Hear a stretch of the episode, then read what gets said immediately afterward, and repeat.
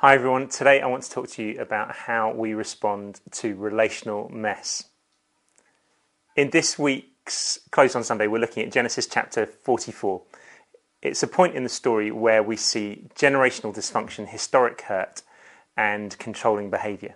Generational dysfunction in that Jacob is um, a father who has favorites, initially Joseph and now Benjamin, and he himself is the favored twin over Esau by his mother Rebecca.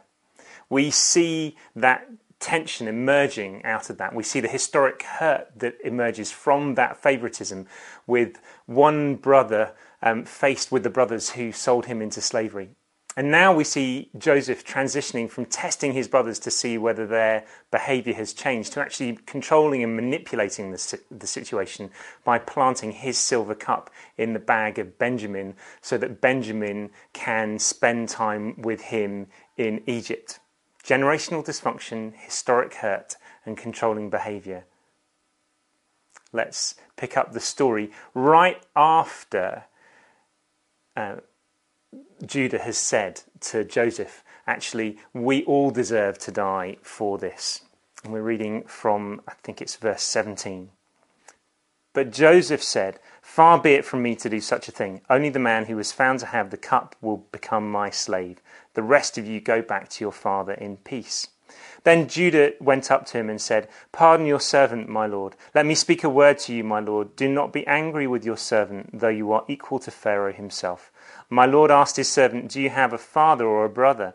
And we answered, We have an aged father, and there is a young son born to him in his old age. His brother is dead, and he is the only one of his mother's sons left, and his father loves him. Then you said to my servants, Bring him down to me so I can see him for myself. And we said to my lord, The boy cannot leave his father. If he leaves him, his father will die. But you told your servants, Unless your youngest brother comes down with you, you will not see my face again. When we went back to your servant, my father, we told him what my lord had said. Then our father said, Go back and buy a little more food. But we said, We cannot go down. Only if our youngest brother is with us will we go. We cannot see the man's face unless our youngest brother is with us. Your servant, my father, said to us, You know that my wife bore me two sons. One of them went away from me, and I said, He has surely been torn to pieces, and I have not seen him since. If you take this one from me too, and harm comes to him, you will bring my grey head down to the grave in misery. So now, if the boy is not with us when I go back to your servant my father, and if my father, whose life is closely bound up with the boy's life, sees that the boy isn't there, he will die. Your servants will bring the grey head of our father to the grave in sorrow. Your servant guaranteed the boy's safety to my father. I said, If I do not bring him back to you, I will bear the blame before you, my father, all my life. Now then, please let your servant remain here as my lord's slave in the place of the boy, and let the boy return with his brothers.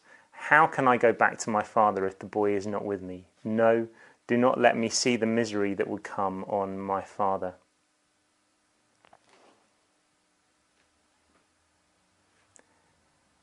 God wants us to respond to the mess.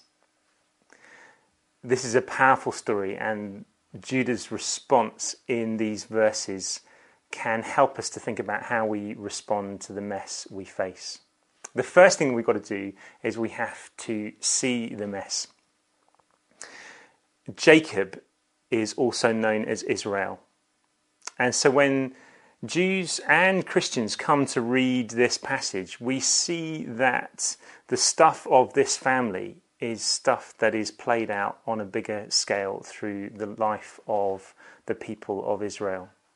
So, the generational dysfunction, the historic hurt, and the controlling behaviour that we see in this nuclear family are behavioural patterns that play themselves out later in the story of the people of Israel and their behavioral patterns that emerge from Adam as sin entered through him, so it continued through this family and is played out in the people of Israel. There was a Jewish family therapist based in Washington, D.C. in the, 19, in the 20th century who um, saw from his working family therapy that actually the problems that are based in the home are also replicated in companies, in communities, and in countries essentially what he's saying is that these things that happen in close quarters happen also in bigger settings. They are connected. How we behave in our families is replicated out in the public sphere.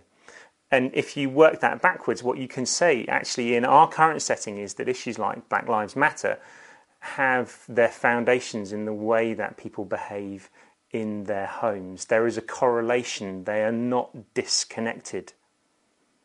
And so when I say we need to see the mess, what I mean is that we need to look at these moments in the scriptures and see what they're telling us. And what they're telling us is that we are involved, we are implicated in these moments. Actually, our controlling behavior, our generational dysfunction, our historic hurt have implications for people around us. We need to see the mess, but also we need to own the mess. Judah steps forward, the most unlikely of heroes. A few chapters earlier, he has caused a mess in his family. His first son married, and then his first son died. His second son um, died, and then his third son was born, and he broke with tradition in keeping his third son from marrying his first son's wife. And then unknowingly, he slept with his first son's wife, and she then became pregnant. And then this was exposed very publicly. Judah, who even before that had been the one who had arranged the sale of Joseph into slavery in Egypt, uh, steps forward in this moment.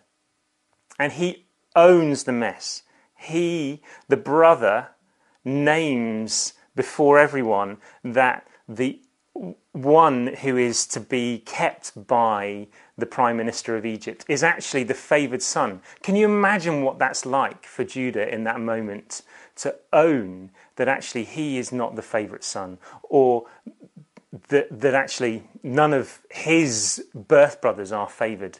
The youngest one is. And Judah comes before the one who threatens to imprison him and says he offers himself. And he offers himself in place of another brother for the pleasure of the Father. In this way, Judah points to Jesus, who ultimately is from the line of Judah. Jesus, the one who offers himself so that brothers may be set free, so that brothers and sisters may be set free for the pleasure of his Father. Jesus ultimately owns all of the mess of history on the cross. He takes it on himself. In his teaching, he was not afraid to name things that were not right about this earth. But in himself on the cross. He was made to be sin, the scripture says. He took all of it on himself. Jesus owned the mess. And because of that, we who come before him as um, believers in him are forgiven. And because we're forgiven, we can own the mess. We can own the mess as people who know that we are responsible because we see the mess and we see ourselves in it. But we can own it because we know that we are forgiven. We can stand in the mess of our family life, of our church life, of our communities, of the places where we work, of the cities we live and the nations in which we live. We can own that mess because we know that we're forgiven. We can say, actually, I've contributed to this and I need your forgiveness. We need to see the mess, we need to own the mess but also we need to respond as people who are broken-hearted. Judah uh, doesn't, I think, at this moment say, "Well, what's the percentage response here? What's what's the right thing to do?" Judah responds in this situation to Joseph, not knowing that he's Joseph, out of his heart breaking for his father. He doesn't want his father to go to the grave in despair. And ultimately, this again points to Jesus, who comes from the broken heart of God, who wants the people of this earth to come home. He is the Father waiting for the lost Son to come home. He is desperate for our return. Jesus is the expression of the broken-hearted Father. He comes to rescue us in the foreign land. Now, we as Christians have an opportunity to respond to the mess that we face, either out of thinking it's the right thing to do or believing deep in our hearts that is God's way because our hearts are broken in the same way that God's are. God's is, sorry. Now, I could tell you at this point about uh, John Newton and his journey from slave ship master to hymn writer to the one who influenced William Wilberforce to um, end the slave, the transatlantic slave trade, or um, of others uh, who have lurid past, like George Muller, who went from being a liar and a thief to being um, the uh, the one who housed orphans in Bristol, ten thousand of them. But actually, you would then feel like, well, I don't have a lurid past. I don't have this X-rated um, history. Um, this isn't something that can connect. I'm not like Judah. I didn't mess up my family. Um, uh, how can I be involved? God only uses the spectacular to to um, to redeem messes. Um, but that would be to miss the, the, the sweep of Christian history where it is normal people that God uses who recognize their brokenness um, and who are used by Him out of their brokenheartedness to do extraordinary things. Today, I want you to remember a lady called Macrina, um, who lived in Turkey in the fourth century, um, who saw the um, the orphans and the deformed babies, and sometimes the girls who were left in drains and rubbish heaps to die, and she welcomed them into her home, um, and uh, she and her brothers cared for them. Her brothers went on to build cities, a bit like Muller, um, uh, for orphans, and they were well known. They were theologians, but they, in their writings, acknowledged her as the one who slept on a plank at night because it would remind her of her Saviour. Ordinary people facing the mess, seeing the mess, owning the mess, broken hearted in response to it. This is something that we can all be.